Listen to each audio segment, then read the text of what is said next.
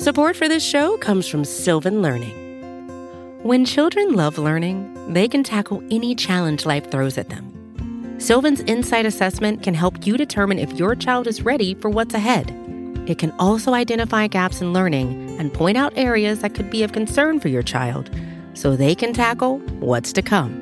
And right now, it's the best price of the year at $29. Go to sylvan29.com to learn more and get your child's assessment for only $29. That's S Y L V A N 29.com.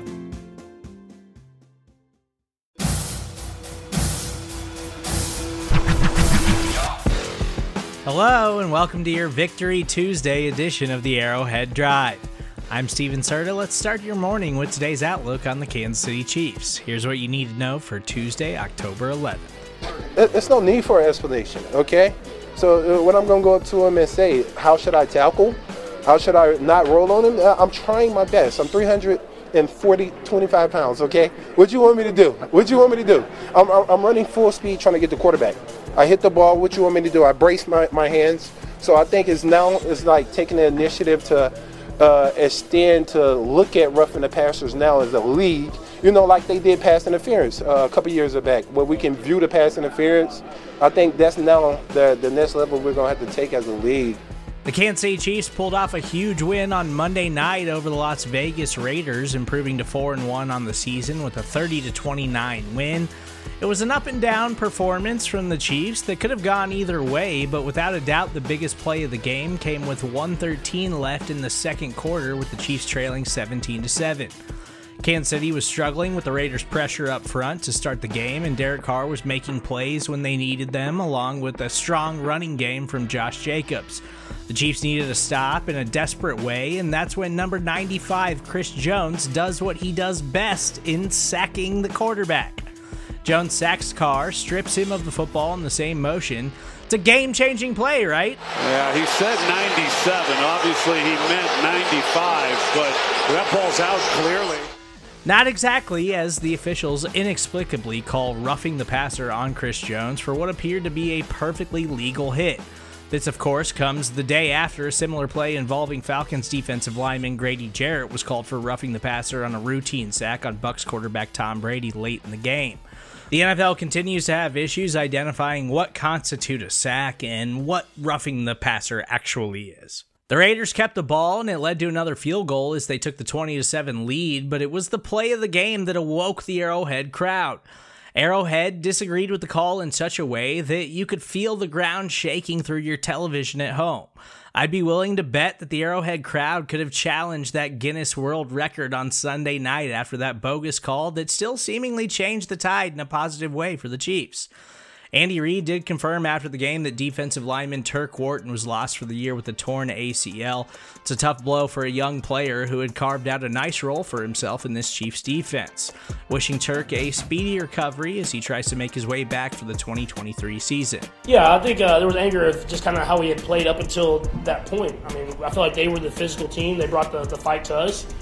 Um, but I, I thought uh, our guys responded. And I was just talking with guys in the locker room. It was like sometimes these games are the ones that build the true character of the team. I mean, whenever you don't have you come out and they're kind of like throw that first punch and hit you, and how you how you respond and, and go back and fight. Um, that that was good to see from this team. It was a frustrating opening half for the Chiefs that was highlighted by poor officiating, but also some chippy play from these two AFC West rivals. Mahomes was seen sharing words with Raiders defensive end Maxx Crosby on multiple occasions on Monday night. Crosby is having a nice season and did manage to sack Mahomes, but the Chiefs star quarterback gets the last laugh as they improved to 4 and 1 while the Raiders dropped to 1 and 4 on the year. I've seen that angry, but not not about a call on the football field. But uh, it's uh, it's uh, if coach is pretty animated, he's a pretty even killed guy, so he must uh, not agree with it. But uh, it's uh, like I said, it's a hard job. It's hard for me to to be out there, be kind of criticizing it after the fact. But uh, glad we won the football game, and it's not as big a deal as it could be. All right, for the last time, to further illustrate the anger that rippled throughout the entire game over the roughing the passer call, Andy Reid had maybe the most angry moment of his entire NFL career.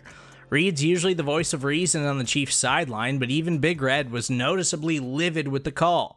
Reid even spent some extra time speaking with the officials after the first half clock hit zero before he hit the tunnel to head to the locker room.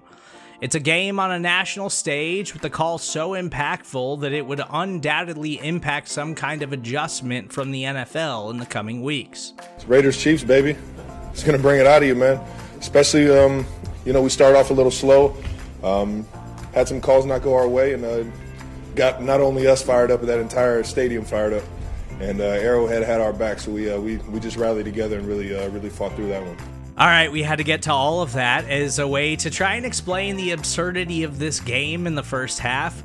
Again, the Arrowhead crowd had, in my opinion, the most impactful performance I've ever seen a stadium crowd have on a single game. As you just heard from Travis Kelce, it also had something to do with this Chiefs Raiders rivalry because Kelce showed up in a massive way. Kelce managed seven catches for only 25 yards, but they went for four touchdowns. It's an absolutely ridiculous stat line. Not only was it Kelce's first three touchdown game, but he had to add on the fourth for the exclamation point. The NFL record for fewest receiving yards in a game for a player with four touchdown catches was previously 93 yards set by Marvin Jones in 2019 when he was with the Lions. Just an absolutely unreal performance by Travis Kelce, showing up in the moments the Chiefs needed it most. So, without further ado, here's every touchdown catch from Travis Kelce on Monday night. Mahomes over the middle, pass caught, Kelce, touchdown. Mahomes, Kelce's got another touchdown. Mahomes, Kelce looking for his third. He found it, touchdown. From the one, Mahomes, end zone. He's got another. Four on the night. Travis Kelce yet again. Travis Kelce had just as much fun as Chiefs fans did, helping this team to a victory on Monday Night Football. Chiefs now head into week six with one of the biggest regular season matchups of the NFL season on tap against the Buffalo Bills.